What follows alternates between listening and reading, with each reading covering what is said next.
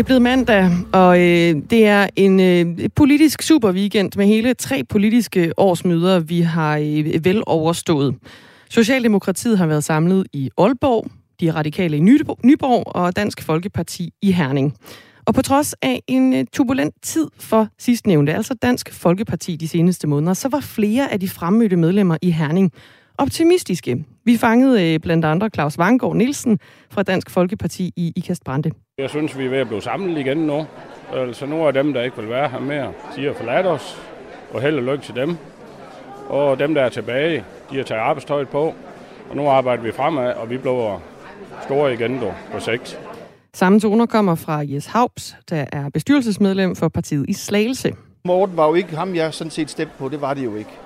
Men altså, det er lige meget. Nu ser vi fremad, og nu skal vi have, have gang i vores politik, og det får vi også. Der er altså øh, god stemning og øh, noget med at skue fremad i Dansk Folkeparti lige nu. Thomas Larsen er politisk redaktør her på Radio 4. Godmorgen. Godmorgen. Er der kommet ro på bagsmækken i Dansk Folkeparti nu? Ja, det er der. Der er faktisk øh, indgået en form for fredsslutning øh, mellem de, dem, der er tilbage. Det, man kan sige, det er, at der er så heller ikke ret mange tilbage, og derfor så er dem, der er tilbage i partiet, virkelig indstillet på, at, øh, at nu skal der være ro på, og nu handler det simpelthen, alting handler om at komme over spærregrænsen og sikre, at øh, partiet får en ny periode i Folketinget, og på den måde så var weekendens møde et forsøg på netop at sige, at nu trækker vi alle sammen på samme hamel, nu skal der ikke være mere støj og uro. Nu handler det om at få en ny periode i Folketinget. Vi hørte jo lige fra Jes Haupt, der er bestyrelsesmedlem for partiet i Slagelse, og i januar, da der var i formandsvalg, der stemte han ikke for Morten Messersmith, siger han. Er der mange af dem tilbage i partiet? Ved du det, Thomas Larsen?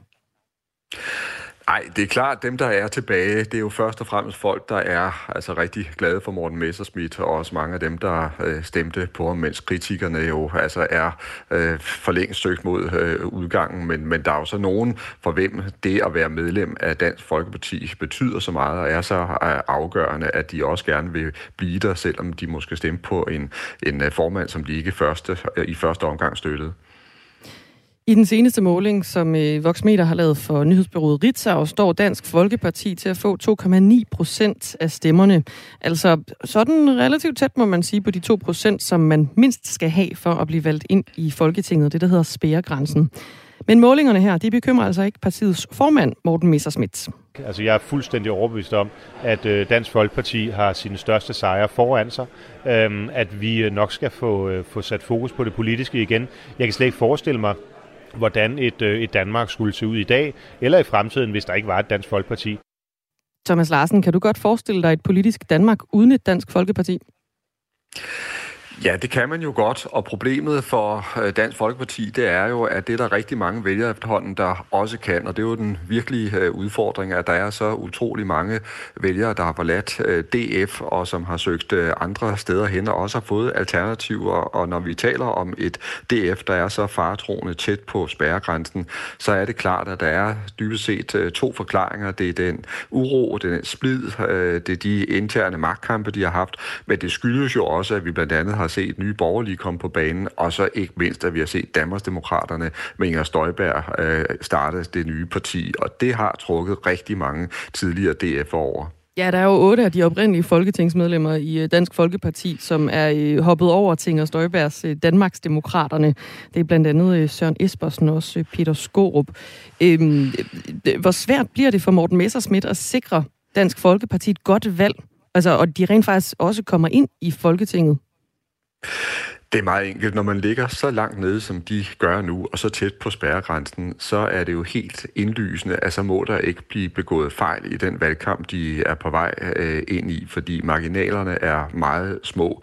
Hvis jeg så alligevel skal komme med mit bud, så tror jeg at stadigvæk, at de har en god chance for at, at overleve, men det bliver ikke ret meget mere end det. Det er et meget, meget lille, et meget decimeret Dansk Folkeparti, der i givet fald kommer i Folketinget efter valget.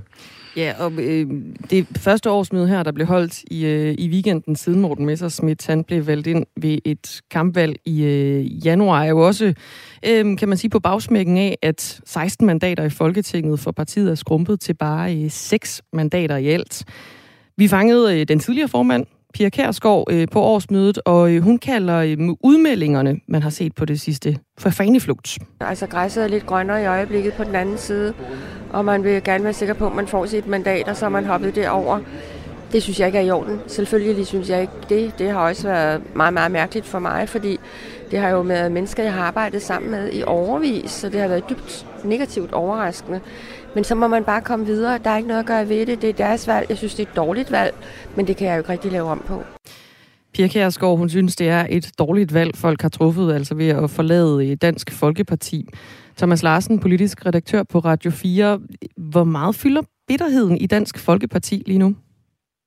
Det fylder især rigtig meget hos Pia Kjærsgaard. Altså hun kan ikke uh, tilgive de mennesker, der har valgt at forlade partiet, og jeg tror heller ikke selv, at hun kan indse, at hun selv har spillet en stor rolle i den uro og alle de stridigheder, de har haft uh, internt. Så hun bliver ved med at lange ud efter uh, dem, der har forladt partiet. Det tror jeg ikke er ret klogt, fordi når hun gør det, så bliver hun jo netop ved med at minde os alle sammen om, hvor meget ballade der har været i partiet. Og der skal man også lægge mærke til, at Morten Messersmith, han i høj grad prøver at gøre det modsatte. Han prøver at se frem, han prøver at samle partiet, og han prøver at få det til at, at handle om politik igen, og det er helt afgørende, hvis de skal klare spærregrænsen. Det var jo ikke kun Dansk Folkeparti, der øh, holdt årsmøde her i weekenden. Også Radikale Venstre og Socialdemokratiet mødtes. Øhm, og et af de store spørgsmål i dansk politik, det er jo lige nu, hvornår der bliver udskrevet valg.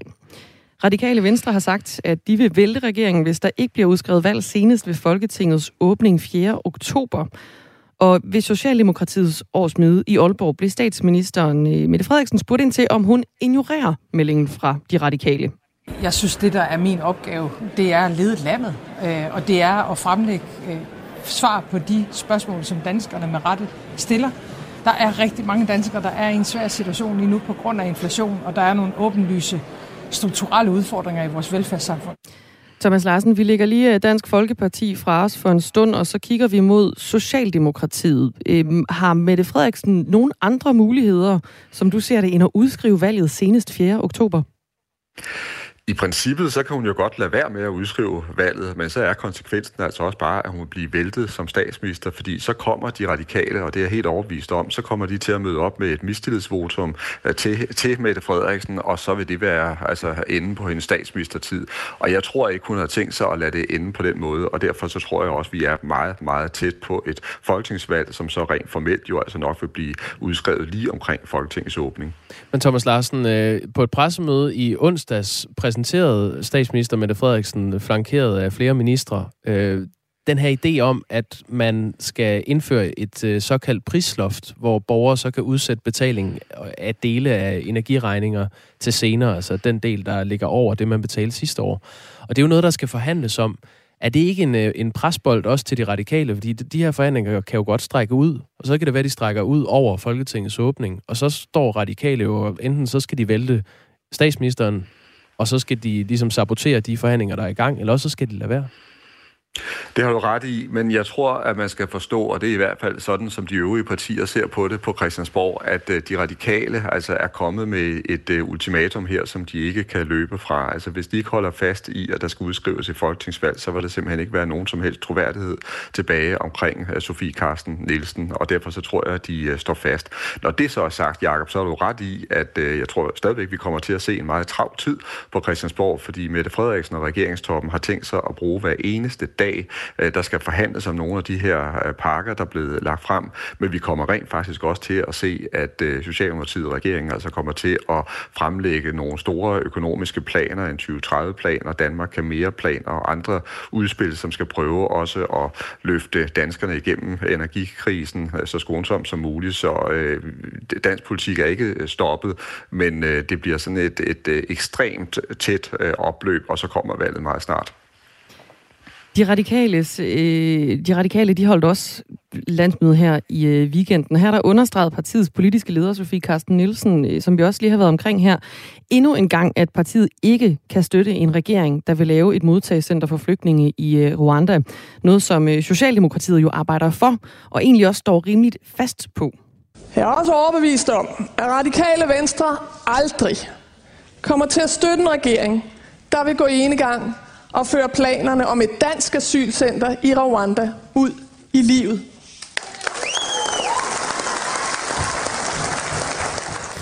Øh, ja, så bliver der altså klappet og hud her af Sofie Karsten Nielsen øh, med de meldinger øh, fra Radikale. Thomas Larsen, hvordan er forholdet så nu mellem Radikale og Socialdemokratiet? Det er historisk dårligt, og de kan knap nok øh, tale øh, sammen, og vi kunne også se altså, i forhold til, til de to partiers bagland, når man gik ud og spurgte de delegerede og partisoldaterne og tillidsfolkene, så havde de praktisk taget ikke noget pænt at sige om, øh, om hinanden. Øh, og derfor så er det altså et, øh, et radikalt øh, venstre, som, øh, som virkelig ligger i konflikt med Socialdemokratiet og omvendt. Det, der gør de radikale situation så speciel og, og også så svær at forklare i dansk politik lige nu, det er jo, at øh, de arbejder for en, en bred regering, men der er ikke rigtig øh, ret stort, øh, hvad skal man sige, lyst fra de øvrige partier til at, at, at skrive under på det. Og vi kan se, at Sofie Carsten Nielsens opfordring til at danne en bred regering jo er blevet afvist af både Søren Pape Poulsen og også Jakob øh, Ellemann Jensen, så derfor så bliver det jo altså svært for hende at gå den vej. Og så skal man også lægge mærke til, at de her krav, som de radikale har til udlændingepolitikken, og som handler om, at de vil have saboteret saboteret alle planer om at lave et øh, center i Rwanda, ja, det er altså nogle krav, som øh, de blå ikke har tænkt sig at, at lytte til. Så det paradoxale øh, er i virkeligheden, at den statsminister, som de radikale har langet ud efter igen og igen, og som de også vil tvinge til at udskrive et folketingsvalg imod uh, hendes egen vilje, ja, det kan altså godt være, hvis der bliver rødt flertal på, på, på valgnatten, så er det altså alligevel hende, de skal forsøge at samarbejde med, og så tror jeg også, at de radikale vil prøve at komme ind i hendes øh, regering. Så det er altså en noget øh, speciel situation, der er opstået i dansk politik. Sådan lød det fra Thomas Larsen, der er politisk redaktør her på Radio 4, om øh, fremtiden i dansk politik. Nu øh, springer vi til et øh, spritnyt koncept her i Radio 4 morgen. Det er noget, vi kalder el-udsigten. Vi har faktisk lavet en skiller til det. der er fuld skrald på. Det er så godt. Danmark har jo, man kan godt sige, at Danmark har fået ny nationalsport. Der var en gang, Elpriser. vi alle sammen talte om vejret. Nu taler vi om elpriserne. Ja. Så vi har indført den her øh, nye øh, ja, pangdang til vejrudsigten, som vi kalder eludsigten. Øh, og det er altså på baggrund af, hvordan det lige nu rumsterer, må man sige, med elpriserne. I den forbindelse så vil vi gerne øh, lige berette lidt om, hvordan det ser ud med dagen i dag, altså mandag den 19. september. Hvordan ser elpriserne egentlig ud i dag? Mm. Og dagens elpriser, de er sådan set lidt spændende. Måske især oven på weekendens, som var, øh, var overraskende billige. Ja, det var det nemlig. Og øh, særligt i uh, tidsrummet sådan omkring frokost øh, fra 13 til 16, der har det været ret billigt. Både, mm. øh, ja, faktisk både lø- søndag, lørdag og egentlig også i fredags. Anderledes øh, ser det ud i dag. Vi kan lige sige, at i weekenden der havde vi lørdag en gennemsnitspris på lige over 2 kroner 11 øre-agtigt, og øh, søndag 2 kroner 20 øre. I dag har vi en gennemsnitspris på 3 kroner 90 øre. Det er dyrt i dag. Næsten 4 kroner. Mm. Og det er altså med priser inklusive afgifter, skal jeg lige huske at øh, afsløre her også. Så dem skal du ikke ligge oveni, når nu vi beretter om de her øh, priser. Om ikke andet, så er det i hvert fald øh, nogle priser, som lige tager en tur øh, opad på øh, prisstigen med øh, ja, 3 kroner 90 øre i gennemsnit. Hvis man nu lige skal kigge på, hvornår det bliver dyrest, så det er sådan set i aften. Ja. Der kommer vi helt omkring 5 øh, kroner og 58 øre. Det er mellem 19 og 20. Yes. Den billigste time er mellem klokken 13 og 14 i dag. Så hvis du øh, absolut skal øh, vaske, eller sætte en opvasker i gang, eller lade en elbil, eller et eller andet, så er det nok mellem øh, 13 og 14, du skal gøre det. Der koster det 2 kroner og 90 øre. Og man kan sige, det er måske ikke så relevant, men øh, lyspriserne har jeg lige kigget lidt nærmere på. Altså priserne for lige at tænde en lampe derhjemme. Ikke? Ja. Der er jo øh, forskellige muligheder, og vi begynder at gå mørkere tider i møde. Så det bliver relevant. Vi skal have tændt for noget lys derhjemme. Øhm, jeg har kigget på glødepærerne, og så har jeg kigget, kigget på sparepærerne. Godt. Der er ligesom nogle muligheder der. Oplys os. Hvis du nu gerne vil have en øh, glødepære tændt i en time i dag, ja. med, en gennemsnit, med gennemsnitsprisen, husker jeg lige at sige, så koster det 16 øre i dag. For en time? For en time. Med en glødepære? Med en glødepære. Ja. Hvis du nu er snedig, så øh, husker man lige at købe sparepære, fordi så koster det kun 4 øre. Der er alligevel penge at hente. Der er alligevel penge at hente. Ikke at det er sådan de helt store beløb, men der er alligevel noget at ligesom øh, øh, rykke med. Ikke? Hvis vi lige skal sætte det op i nogle lidt større øh, øh, øh, perspektiver, så på en måned, hvis du har en glødepære hver dag, du tænder en time med 3,90 kroner øre i, øh, for en kilowatt-time, så skal du betale 4,75 kroner øre for en glødepære og du skal betale 1 kroner og 19 øre for en sparepære. Og det er per time, så er der jo mm. så øh, flere timer, man typisk har en lampe tændt. Ja, det er jo så en time hver dag i en måned. Ja. Med den pris. Yes. Ja. Øh, jamen øh, godt, så det vi tager med videre er, at det kan betale sig at have sparepærer. Sådan ja. i, alt efter hvor meget lys du nu har tændt, og hvor længe du har det. Øhm. Der er rimelig mange penge at, øh, at spare, så lige i dag, så lad være med at tænde for dine lamper mellem klokken 19 og klokken 20, fordi det koster ja. en masse i dag. Men lad os lige sige i den forbindelse, at det, det handler jo så også om, øhm, har du en variabel aftale, eller aftale, eller har du en fast prisaftale? Ja, det er sandt. Der er en sondring derimellem, fordi hvis man har en aftale, hvor man betaler en fast pris per kilowatt-time, mm. så øh, betyder det jo ikke så meget, hvornår elen er dyrest Nej. i bund og grund. Men, men det, at den er billigst i nogle perioder, handler jo også om, øh, hvor meget CO2 man belaster kloden med. Vi skal omkring sådan noget, det, det er jo på en eller anden måde, så går vi fra en slags samfundssind i forhold til corona, til en anden slags samfundssind i forhold til el, ikke? Hvis vi på en eller anden måde får omlagt alle sammen til at bruge der, hvor det er billigst, og der, hvor der er meget strøm, så kan man ligesom smøre lidt, lidt bredere ud. Nemlig. Skal vi lade det være øh, eludsigten for i dag? Vi lader det være eludsigten for i dag, og så vender vi øh, tilbage til den igen i morgen.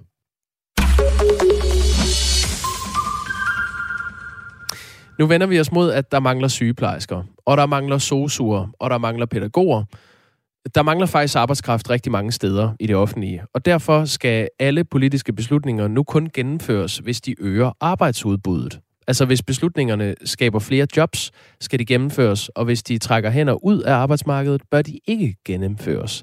Sådan lyder det i et opråb fra Dansk Arbejdsgiverforening og Kommunernes Landsforening i dagens udgave af Berlingske. Jakob Holbrød er direktør i Dansk Arbejdsgiverforening. Godmorgen til dig. Godmorgen. Hvorfor er arbejdsmangel øh, blevet så stor en prioritet, at det skal foran alt andet nu? Fordi vi står i en situation, hvor der er fuld beskæftigelse, der er den laveste ledighed, vi stort set har kendt de sidste øh, 50 år, og, og alle virksomheder, og også i den offentlige sektor, mangler arbejdskraft i meget stor stil. Øh, og det er bredt inden for alle fag øh, og inden øh, for alle sektorer og, og i, i hele landet. Så, så derfor er det tvingende nødvendigt, at Folketinget begynder at tage den her opgave alvorligt. Og det har de ikke øh, gjort i de seneste år. Øh, det ekstra arbejdsudbud, der er kommet som følge af politiske beslutninger i de seneste flere år, er kun 5-6.000. Og til sammenligning så steg beskæftigelsen i marts måned med cirka det dobbelte. Tal fra øh, Styrelsen for Arbejdsmarked og Rekruttering viser, at der på 6 måneder var over 4.000 forgæves rekrutteringer af pædagoger og mere end 10.000 forgæves rekrutteringer af socioassistenter og 5.000 forgæves forsøg på at ansætte sygeplejersker.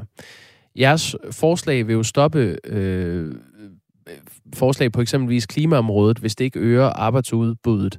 Sætter jeres forslag ikke en stopper for nogle øh, fornuftige øh, forslag på andre dagsordner? Øh, hvis vi for eksempel tager klimaområdet, øh, som vi, jeg tror, vi bredt i Danmark er enige om, at vi skal lave en kæmpe omstilling af det danske samfund, så kan vi jo se, at vi mangler, øh, kommer til at mangle rigtig, rigtig mange medarbejdere, der kan være med til at lave vindmøllerne og kan lave alle de ting, der skal til for at lave den grønne omstilling. Og hvis vi ikke har medarbejdere nok til at lave den grønne omstilling, ja, så kommer der ikke nogen grønne omstilling. Og det er jo derfor, vi siger, at det er virkelig, virkelig afgørende, at man nu begynder at tage opgaven alvorligt i Folketinget og vurdere et hvert forslag på, hvor mange øh, altså, ansatte hænder giver det til arbejdsmarkedet, øh, eller giver det ikke nogen. Fordi øh, ellers så kommer vi i den situation, hvor virksomheder må sige nej til ordre, flytte produktion ud af landet, hvor vi ikke kan lave den grønne omstilling, og hvor vi ikke har hænder og hoveder nok i den offentlige sektor. Altså hos øh, regeringspartiet Socialdemokratiet er finansordfører Benny Engelbrecht ikke meget for det her forslag, I kommer med. Til Berlingske peger han på øh, for eksempel soveoverlov, altså som, som er overlov, hvis ens barn er dødfødt eller dør, inden barnet er 18 år. Den beslutning forringer jo isoleret set arbejdsudbuddet med, øh, det vil så være omkring 100 øh, personer. Er det forkert, at sådan et, øh, et tiltag vil blive vedtaget? Det, der er forkert, er, at øh, under den nuværende regering i de seneste tre år, der har de lavet ført en politik, der samlet set medfører en forøgelse af arbejdsstyrken med 1.500 personer. I en situation, hvor der det seneste halvår, man kunne op til, øh, nemlig fra øh, september sidste år til, til februar i år, der var der 135.000 forgæves rekrutteringer i 77.000 øh, tilfælde kunne man slet ikke ansætte, den med, ansætte nogen medarbejdere til jobbet.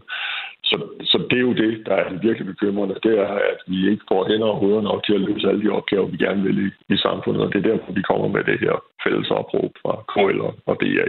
Men vil det så sige, at I er imod øh, for eksempel sådan et tiltag som såroverlov, hvor man kan få lov til at, at få overlov, hvis ens barn dør eller er dødfødt?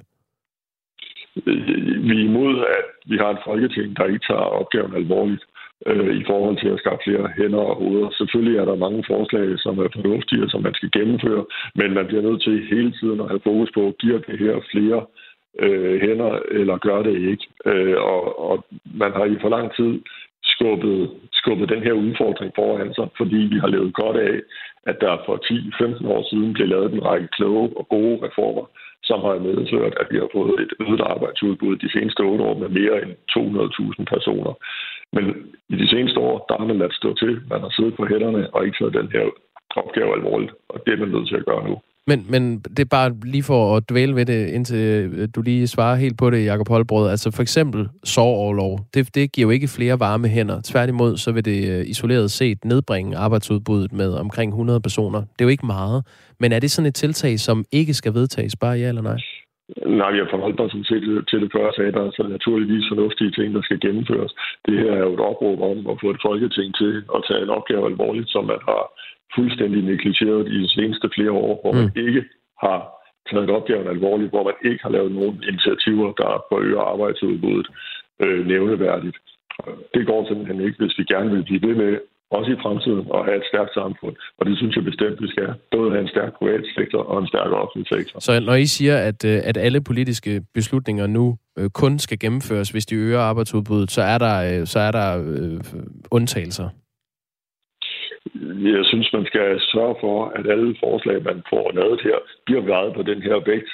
Og så øh, kan du lave en, en, en øh, bagatelgrænse, men det afgørende er jo, at man kommer i gang med i Folketinget og får taget den her opgave alvorligt. Og det kan sådan et, et forslag som det her jo tvinge en til at bidrage til, hvis det er, at man nu her igennem mange år har glemt at tage højde for den her problemstilling. Så I er ude og råbe op og, øh, og komme med sådan en, en kategorisk udmelding, men det, den skal ikke forstås så kategorisk, som I kommer med den? Jeg synes, det vigtige er, at, at vi får et folketing, der er deres ansvar bevidst, mm. og som er indstillet på at sige, at hvis vi også gerne vil have et stærkt samfund, ikke bare i dag og i morgen, hvor vi lever af det, øh, af de reformer, der er blevet lavet for 10-15 år siden, men faktisk også have et stærkt samfund om 5, 10, 15 år, som kan håndtere den grønne omstilling, som kan håndtere de øh, udfordringer, der er i den offentlige sektor, øh, så bliver det nødt til at sætte øh, manglen på arbejdskraft allerøverst på dagsordenen, og det er det, vi jo grundlæggende har til, ja. til formål med det her forslag. Benny Engelbrecht peger også på afgiften på engangsemballage, som i første omgang påvirker arbejdsudbuddet negativt med 50 personer. Men, men, er, men, er det, det forkert, at det bliver vedtaget? Det, det er jo sådan en, en lidt... Øh, jeg synes, det problematiske er her jo sådan set, at Benny Engelbrecht, han gør lige præcis det, som Folketinget de har gjort nu øh, i flere år, nemlig ikke tage opgaven seriøst. Og så kan man godt give sig til at sidde og snakke om enkelte detaljforslag, som er fine og fornuftige, men, men det er jo bare at flytte diskussionen et andet sted hen. Den reelle store udfordring i det her er jo grundlæggende, at, at vi i løbet af de næste otte år kan se frem til, at der kommer der 23.000 personer flere i arbejdsstyrken som følge af tidligere reformer. Øh, og at den nuværende regering har stået i spidsen for reformer, der vil bidrage med i alt 1.500. Og det skal ses i lyset af, at både store dele af den offentlige sektor og meget, meget bredt i den private sektor, der mangler vi i, i voldsom grad arbejdskraft, og vi kommer til at gøre det i årene fremover. Og så kan man godt blive ved med at tale udenom, og man kan godt blive ved med at sidde på hænderne, men man løser ikke nogen problemer af det. Det sagde Jakob Holbrød, som er direktør i øh, Dansk Arbejdsgiverforening. Og vi taler også med Benny Engelbrecht, øh, finansordfører hos Regeringspartiet Socialdemokratiet. Det bliver klokken øh, lidt over halv ni om det her opråb fra Dansk Arbejdsgiverforening og Kommunernes Landsforening, som altså mener, at alle politiske beslutninger nu kun skal gennemføres, hvis de øger arbejdsudbuddet. Og det er fordi, der mangler så mange i den offentlige sektor. Du lytter til Radio 4 morgen med Jakob Grosen og Dagmar Eben Østergaard, og øh, lige om lidt så skal vi ud i en af de udsatte boligområder, vi runder her til morgen. Og det handler om en, øh, kan vi sige, et, etniske danske, de sakker bagud i de her områder i forhold til uddannelse. Allerførst skal vi have nyheder.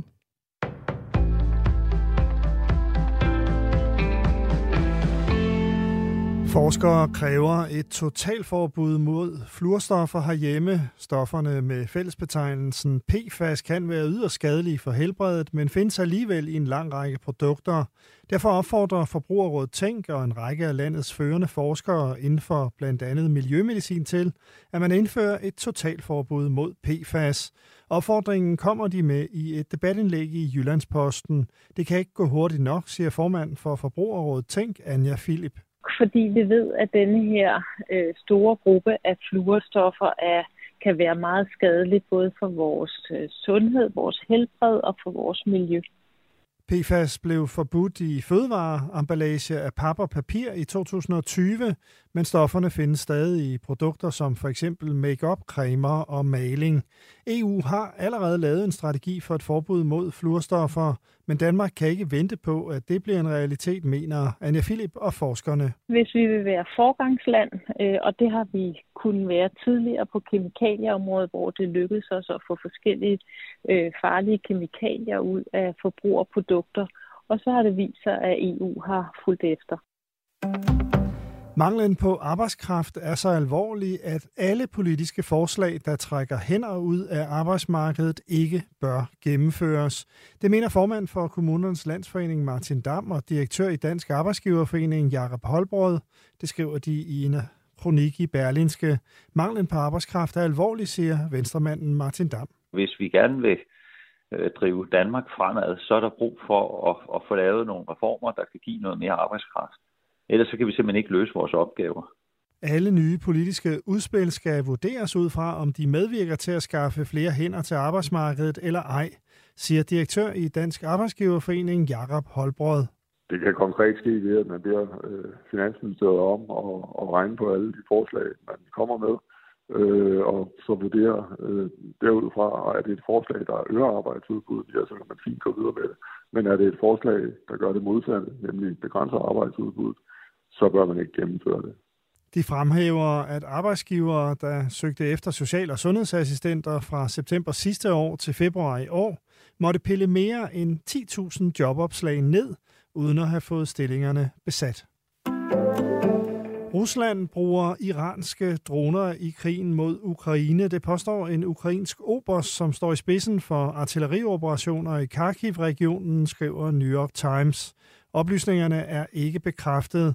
Ifølge Obersten har man fundet rester af en iransk angrebsdrone på jorden under den modoffensiv, som Ukraine har sat i gang i den nordøstlige del af landet. Obersten kalder dronen for et stort problem, der kommer ned fra himlen uden varsel, og som er meget mere effektiv end 110 artillerigranater. Dronning Elisabeths statsbegravelse i dag bliver den største sikkerhedsoperation, Londons politi nogensinde har gennemført. I Westminster Abbey vil mange hundrede prominente gæster være samlet til begravelsen, mens flere hundrede tusinde ventes og samles i Londons gader. Politiet forbereder sig på alle tænkelige scenarier, lige fra terrorangreb over protester til folk, der bliver mast i mængden. Dronning Elisabeth den anden sad 70 år på den britiske trone, før hun døde den 2. september i en alder af 96 år. Dronning Margrethe og kronprins Frederik deltager ved begravelsen.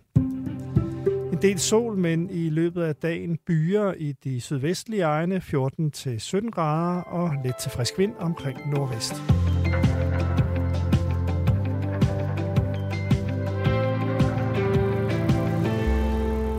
Vi gav en eludsigt lidt tidligere på morgenen. Altså en øh, udsigt over, hvornår skal du øh, bruge strøm i dag, hvis du vil sørge for, at du får det billigst, hvis du har en variabel prisaftale på el. Christina, hun skriver tak for en fin eludsigt og et godt morgenprogram. Selv tak, og tak for beskeden, Christina. Hun skriver også, øh, men hvor køber man glødepærer i 2022? Har glødepæren ikke været underlagt et EU-forbud for salg de sidste fem eller syv år? Og der er noget om snakken. Vi var nemlig omkring det her med øh, sparepærer kontra øh, glødepærer i pris på el per time. Mm.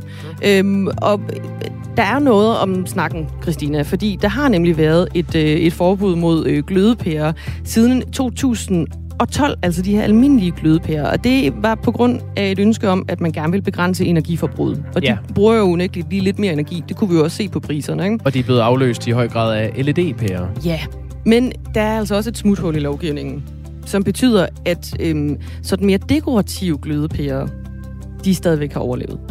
Dem kan man stadig købe? Dem kan man stadigvæk købe. Og det, nu sad jeg lige og googlede her, mens Henrik Møring han havde nyhederne. Jeg googlede glødepærer. Øhm, og så kan man se, at der kommer sådan flere faner op, hvor man kan gå ind på noget, der sælger glødepærer. Øh, nu prøver jeg bare her at trykke på Bauhaus for eksempel. Så kommer man ind, så står der dekorationspærer. Mm. Mm. Jamen, så er det noget helt andet. Det er fuldstændig noget Og du, andet. øh, du underholdt også mig med her under nyhederne, Dagmar, at du har en glødepære derhjemme. Jeg har altså også en glødepære derhjemme. Det Sluk. har jeg faktisk. Jeg håber, den ja, ja, ja, for delen. Er Den tænder jeg ikke. Nej, tak for det. Øhm, men altså, brug, øh, brug LED-pærer, hvis du vil øh, sikre dig at bruge lidt øh, mindre energi. Mm. Og øh, ja, eludsigten er altså et nyt koncept, som vi kommer til at, at bringe hver dag, hvor du lige får et øh, overblik over, hvornår er det billigt, og hvornår er det dyrt at bruge strøm. Ja, nemlig. Øh, du kan i øvrigt med fordel hente den app, der hedder øh, Min Strøm. Der kan du få en øh, helt frisk oversigt over, hvad det skal koste, hvis Ja. du har tænkt dig at bruge strøm i dag. Lige præcis. Fordi priserne på øh, energi stiger og stiger altså, og vi går også imod en vinter, hvor øh, det ikke ser ud som om, det kommer til at ændre sig, det her med de stigende priser. Og hvis du nu sidder derude og har en masse spørgsmål i den sammenhæng, så kan du altså sende dem her ind i Radio 4 morgen. Fordi vi har nemlig øh, indført endnu et, et, sådan en ny afdeling af Radio 4 morgen. Du kan måske huske Spørg om krigen. Nu har vi øh, spørg om energikrisen. Mm. Så i den forbindelse kan du altså også øh, sende spørgsmål ind. Skulle du have spørgsmål til øh, dit elforbrug, energipriserne, hvordan det hele egentlig står til?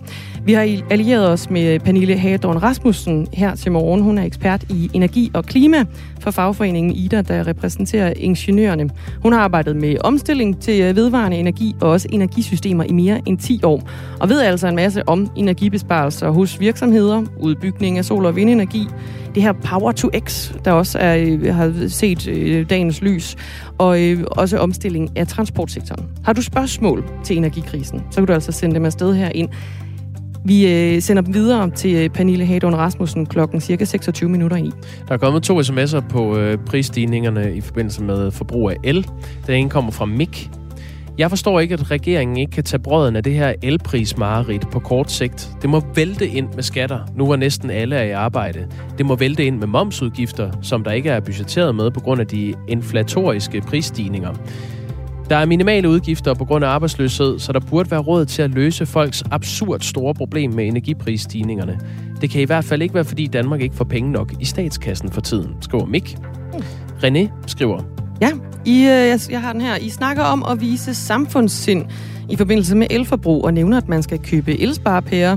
Men det aller, allerbedste samfundssind, vi kan gøre, er at forbruge mindre. Altså ikke købe elpærer. Men brug lamperne i færre timer og forbrug generelt mindre af alt muligt, som kød, byggematerialer, julegaver. Og så vil det samtidig løse manglen på arbejdskraft. Ulrik Detlef Hunfjord Jørgensen fra Nordfyn skriver, Jeg glemmer aldrig, da glødepæren blev ulovlig at sælge. Der hamstrede min far to kasser med henholdsvis 40 watts og Sådan. 80 watts pærer, Yes. og i dag ligger lortet på loftet. Og...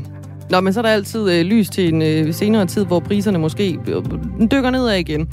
Om ikke andet, så hvis man mangler en glødepære, så kan man jo tage fat i Ulrik. Det er øh, Fjord Jørgensen. ja, Han og- ligger inde med dem. Apropos øh, ikke så meget, kommer der en sms her fra Tine i København, men det er måske en budbringer om, at vi øh, altså også kigger på andet end, øh, end elpriser øh, her til morgen. Der kommer i hvert fald en god nyhed her fra Tine.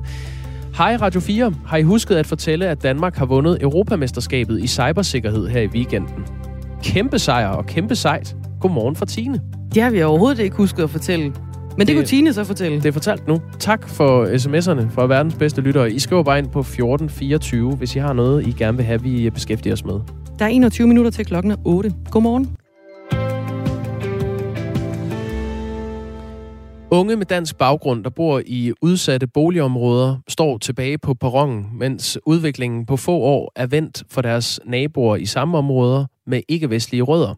De, øh, de klarer sig nu markant bedre og får i langt højere grad gennemført en ungdomsuddannelse. Det er altså konsekvensen af, at de etnisk danske unge, der bor i udsatte boligområder, øh, gennem mange år har stået i skyggen af den støtteindsats, der politisk bliver prioriteret for, at unge med ikke-vestlig baggrund kan bryde den sociale arv, få en uddannelse og komme godt i gang med livet. Det fortæller øh, Gunvor Christensen, som er projektchef ved det Nationale Forsknings- og Analysecenter for Velfærd, også kendt som VIVE, og som gennem øh, mange år har forsket i de boligsociale indsatser i udsatte boligområder i Danmark.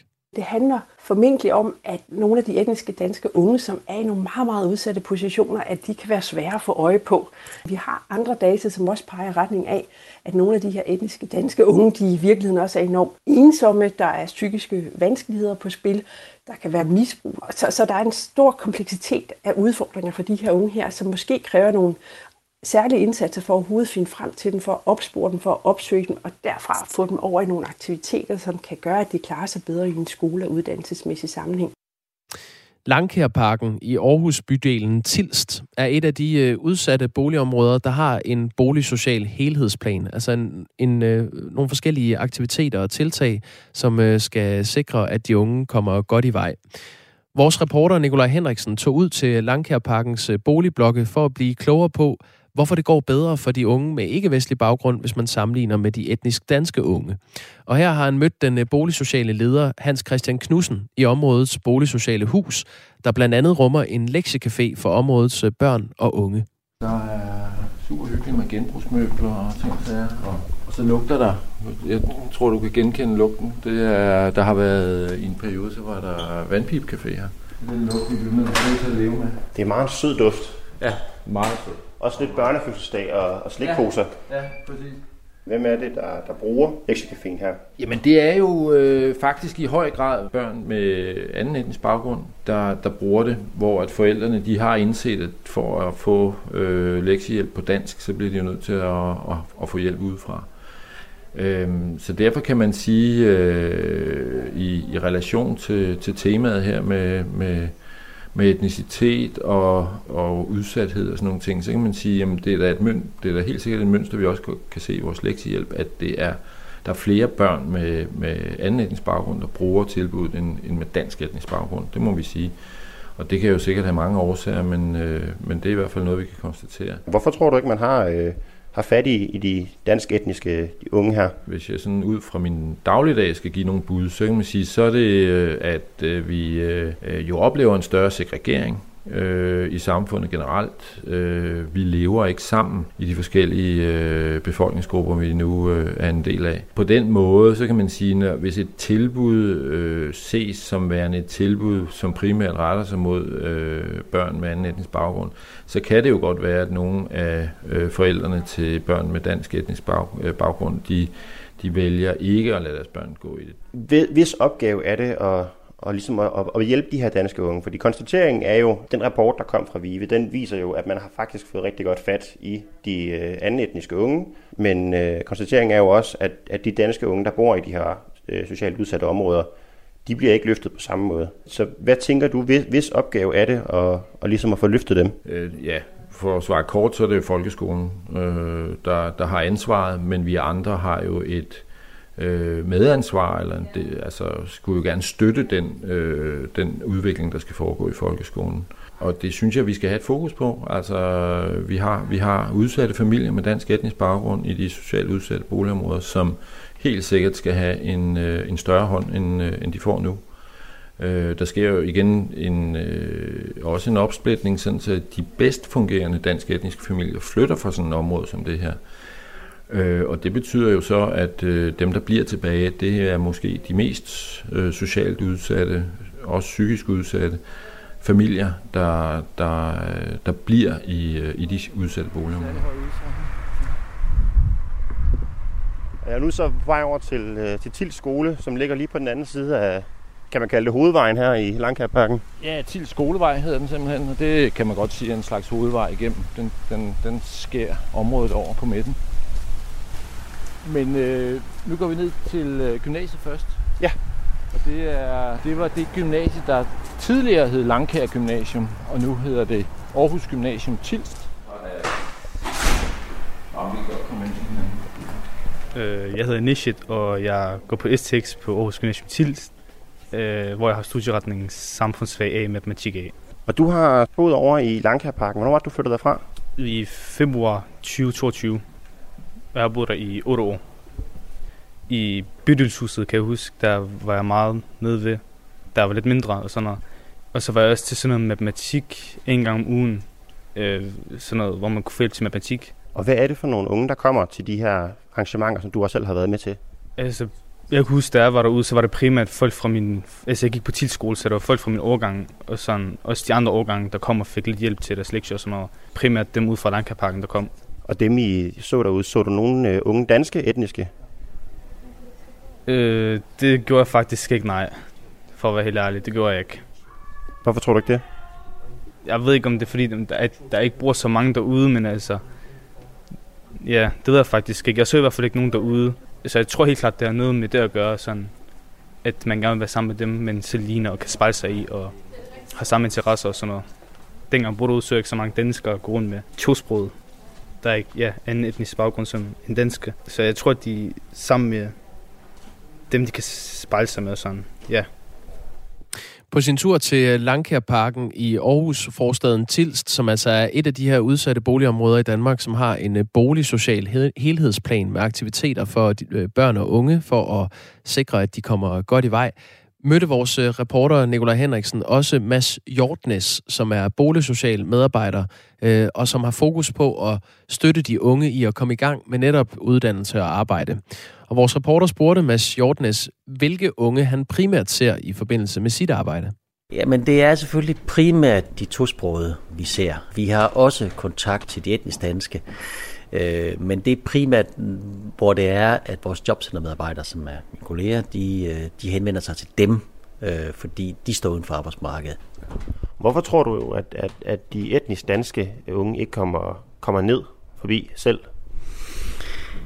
Jamen, jeg tænker, hvis jeg sådan skal prøve at generalisere en lille smule i forhold til det, så tror jeg, at den primære årsag er, at de etnisk danske unge, vi har her, det er, det er nogle ressourcesvage unge, som øh, oftest sidder hjemme på bopælen, øh, som ikke deltager i sociale sammenhænge, som ikke deltager i sportsaktiviteter eller fritidsaktiviteter.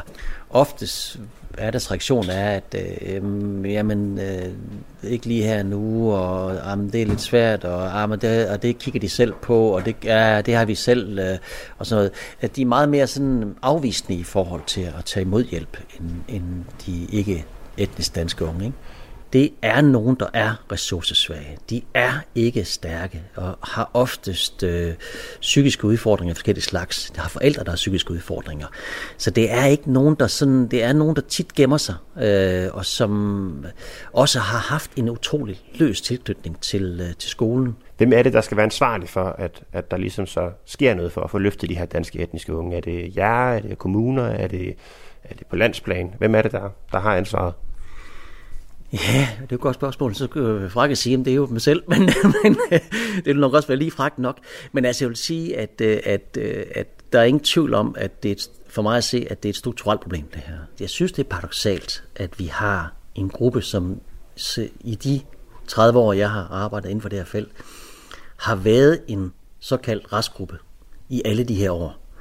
Og at det ikke er lykket for os at løfte den her gruppe markant den har faktisk stået i stampe i alle de år. Og det synes jeg et eller andet sted både er bemærkelsesværdigt og eftertænksomt, men også en lille smule skræmmende, er, at selv med alle de ressourcer, der er lagt i det her, er det faktisk ikke lykkes for os at bryde det sociale arv. Og det, øhm, det, jeg har ikke columbus i forhold til det, men, men, men, men jeg tænker faktisk, at der er brug for en, en helt radikal nytænkning, hvis man vil prøve at, at gøre noget ved det her problemstilling. Det sagde Mads Hjortnes, som er boligsocial medarbejder i det udsatte boligområde Langkærparken, som ligger i øh, Aarhus forstaden Tilst. Og det gjorde han til vores reporter Nikolaj Henriksen. Klokken øh, lidt over, hvornår bliver det? Øh, lidt over 8 har vi boligordførende fra henholdsvis Socialdemokratiet og det konservative Folkeparti med her i programmet. Vi kommer til at spørge, om politikerne på Christiansborg har været så fokuseret på at få løftet unge med indvandrerbaggrund, at de etnisk danske unge, der bor i de samme udsatte boligområder, ikke har øh, fået den hjælp, de har brug for. Noget kunne tyde på, at øh, de simpelthen ikke dukker op til øh, de her tiltag, som ellers er sat i værk. Det kan du se frem til om et kvarters tid. Lige nu er klokken 10 minutter i 8.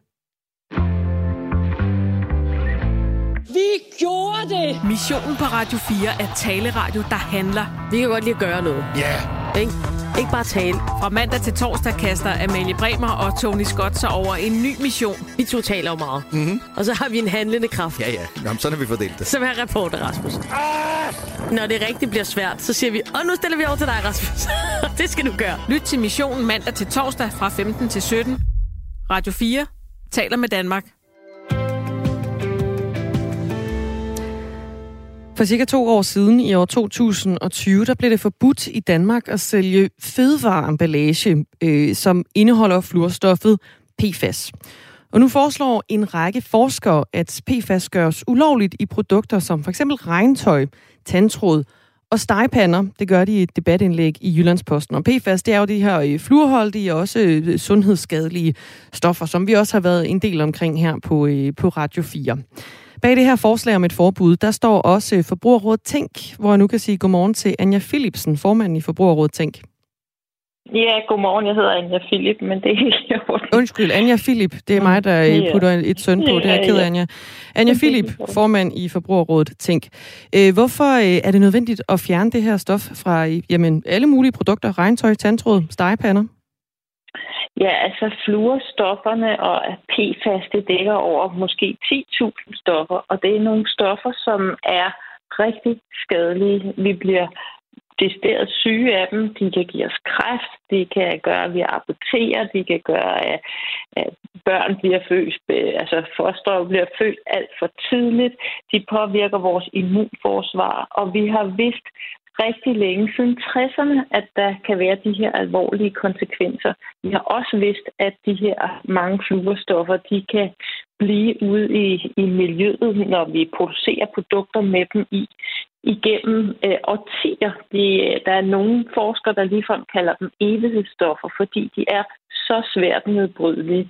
Og det så vi jo også med den sag, der var for øh, sidste år med en kogræsserforening, øh, hvor dem, der har spist kødet fra, fra de her køer, de har mm, voldsomt forhøjet mængder af fluorstoffer i deres blod, og det skal de leve med resten af livet. Det var noget, der var kommet ud i miljøet fra en nærliggende brand, øh, brandskole, hvor det har været et brændslukningsudstyr. Og det handler jo om, at der var nogen, der spiste kødet, som øh, ja, kom fra ja. de her øh, marker. Det var i Korsør og et øh, ja. kogræsserlav her. Men for eksempel altså en regnjakke og emballage, det er jo ikke noget, man spiser. Øh, så hvorfor skal det være ulovligt? Jamen, det er sådan, at som det her eksempel med Kogræsserforeningen også viser, at når det kommer ud i miljøet, så kommer det for eksempel øh, op i de dyr, som spiser af græs, øh, som vokser på det område, hvor det er kommet ud, og så kommer det, så optager vi det i kroppen, hvor det altså bliver rigtig længe. Og det er sådan, at vi ved, det er mange steder i vores miljø, Øh, det har vi en masse beviser for. Og når vi så samtidig også bruger produkter, som vi møder vores hverdag, vi har dem på stegepander, vi har dem øh, på skaljakkerne, vi, det er på flyverdragterne, sådan at de kan være vandafvisende. Det er i smøreolier eller i øh, kosmetik. Så når vi bliver eksponeret for de her fluorstoffer for så mange kilo på én gang, så er det, at det går hen og bliver meget sundhedsskadeligt. Og vi skal simpelthen se at få stoppet det her ved kilden, så vi kan bremse op i den eksponering, som, øh, som der allerede er, og sådan at den ikke bliver værre. Fluorstofferne her, de fik øh, stor medieomtale, da øh, det var så PFOS, der blev fundet i store mængder hos personer, som havde spist det her kød, vi talte om før, fra kvæg, der havde græsset øh, på områder, hvor der var øh, spredt brændskum, altså i Korsør, øh, som, øh, noget brændskum, som indeholdt øh, PFAS, og det er også en sag, vi har beskæftiget os med her på Radio 4. Radio 4 undersøger har lavet nogle programmer, der hedder Forsvarets skjulte forurening. Men modsat PFOS, så er der ikke et totalforbud mod PFAS, øh, som sådan er, kan man sige, paraplybetegnelsen, hvor PFOS hører under. I øjeblikket der er det øh, ulovligt i fødevareemballage, men altså ikke i produkter som stegepander og cremer og makeup og regntøj. PFAS er et øh, fluorstof, som øh, har en vandafvisende effekt, og derfor så bruges det for eksempel i regntøj. Øhm, I debatindlægget, der kalder I PFAS for et evighedsstof, og det gjorde du også lige her med henvisning til en, øhm, en dribe forsker, Anja Philip. Hvad, vil du ikke sætte nogle ord på, hvad betyder det her udtryk evighedsstof? Jamen, det betyder, at de her stoffer er så svært nedbrydelige. Og som du rigtig nok siger, så er PFAS blevet forbudt globalt. Men alligevel finder vi det i vores miljø mange steder øh, i vores drikkevand, i jorden osv. Øh, og det, det er derfor, man kalder dem evighedsstoffer, fordi det tager årtier at få dem nedbrudt. Øh, og derfor er det, vi siger, nu må vi simpelthen se at få stoppet øh, at bruge dem. De er ikke nødvendige at bruge i, i produkter. Man kan sagtens finde alternativer, og så undgå dels, at vi bliver eksponeret øh, for dem, når vi bruger tandtråd eller giver vores barn en flyverdragt på, øh, og dels øh, ikke leder mere ud i miljøet, når de her produkter bliver, bliver produceret. Øh, der er flere, der spørger om fluorstoffer i uh, tandpasta. Øh, kan vi lige få det afklaret? Altså, er, det, er det farligt? ja. Nej, det er en anden slags fluor. Det er, det er ikke fluorstofferne, som vi snakker om her. Så man kan roligt børste sine tænder og få det fluor, som er vigtigt for emaljen stadigvæk. Og det, og det er vigtigt at sige i forhold til stegepander for eksempel, at øh, der er det ikke PFOS, det er PFAS, man bruger, ikke? Det er sådan noget øh, tefal, sådan noget, der kan øh, ligge på en stegepande. Ja, det man skal tænke på, det er PFAS, øh, som din kollega sagde. Det er sådan en paraplybetegnelse for 10.000, altså cirka 10.000 forskellige slags stoffer. Så PFOS, det er en undergruppe af dem, og PFOA, som også er forbudt, er også en undergruppe af dem. Vi siger bare, at det nytter ikke noget, at man fortsætter, som man har gjort hidtil, nemlig at forbyde et enkelt fluorstof af gangen, når man har haft øh, brugt tilstrækkeligt mange år på at føre beviser for det ene og det andet. Vi må simpelthen tage hele gruppen af alle de her næsten 10.000 forskellige fluorstoffer og se at få dem forbudt i alle typer forbrugerprodukter. Men hvordan vil man håndhæve et dansk forbud mod PFAS i produkter, som jo typisk måske bliver produceret i udlandet? Det er jo øh, Miljøstyrelsens opgave, øh, og derfor siger vi sammen med forskerne, at man må også sætte nogle ekstra midler af til øh, kontrol vi laver jo også test løbende i Forbrugerrådet Tænk Kemi, hvor vi, øh, øh, når vi finder øh, ulovlige stoffer, og det gør vi desværre jævnligt, jamen så kan vi melde det til myndighederne, og så går de ud og får hævet produkterne ned og hylden. Så det er sådan en fælles indsats, vi gør. Men selvfølgelig skal der lidt ekstra midler af til Miljøstyrelsen, så de kan køre de her kontroller. Ja, og hvorfor venter man ikke bare fra dansk side på, at EU vedtager et forbud? Så bliver det jo unægteligt lettere at håndhæve også et dansk forbud. Ja, men der er ikke tid til at vente. Vi ved, at øh, sundhedsrisikoen og miljørisikoen er så høj, så vi må simpelthen se at få bremset op nu. Og det er lykkedes os tidligere, og det er noget, vi i Danmark kan være rigtig stolte af, at vi har været forgangsland i flere omgange, når vi har, øh, fordi vi har så stærkt både en forskning, og vi har forbruget ting, der har beskæftiget sig med det her emne i så mange år, så er vi gået foran, når vi har vidst, at der er noget meget skade skadeligt i produkter. For eksempel i legetøj øh, har vi fået forbudt, at man må bruge talater. Vi fik øh, bisphenol A ud af sutteflasker, som også er noget hverdags. Øh, parabener i cremer osv. Og så er EU fuldt efter. Så nogle gange er der altså nogen, der må sige, nu ved vi så meget om, hvor farligt det her er lad os se at få det forbudt. Og vi ved jo blandt andet, at PFAS og PFOS er sat i forbindelse med en øget risiko for kræft, øh, for øget indhold af kolesterol også i blodet, nedsat immunforsvar, nedsat fødselsvægt, hormonforstyrrende effekter og, og, og flere andre ting også. Hvad er det egentlig konkret, der står i vejen for et dansk forbud? Det er, at politikerne øh, ser for det lavet, og det er selvfølgelig også derfor, vi råber op nu. Øh, vi ved, at danskerne er meget optaget af det her. Der er 84 procent af os, der ønsker, at vi får et nationalt forbud nu. Så det er sådan set bare, at politikerne øh, ser at komme i gang og lade alt, alt, alle de her viser, vi har for, hvor skadeligt det er øh, på sin ret at få det forbudt. Det sagde Anja Philip, der er formand for Forbrugerrådet Tænk. Du skal have tak. Velbekomme. God morgen. God morgen. Og det er nemlig øh, mandag morgen, og du er stået op med Radio 4 morgen, og Jakob Grusen og Dagmar Eben Østergaard. Nemlig. På den anden side af de nyheder, der indfinder sig lige om lidt, øh, taler vi videre om øh, Øh, Øh, situationen i de udsatte boligområder, hvor øh, det ser ud til, at de øh, unge med ikke-vestlig baggrund klarer sig rigtig godt, kommer godt i gang med en ungdomsuddannelse og får den også afsluttet. Og det øh, kan skyldes de boligsociale helhedsplaner, der er ude i de udsatte boligområder i mange af dem i hvert fald, med lektiecaféer og forskellige former for tilbud og aktiviteter, der skal holde unge til ilden.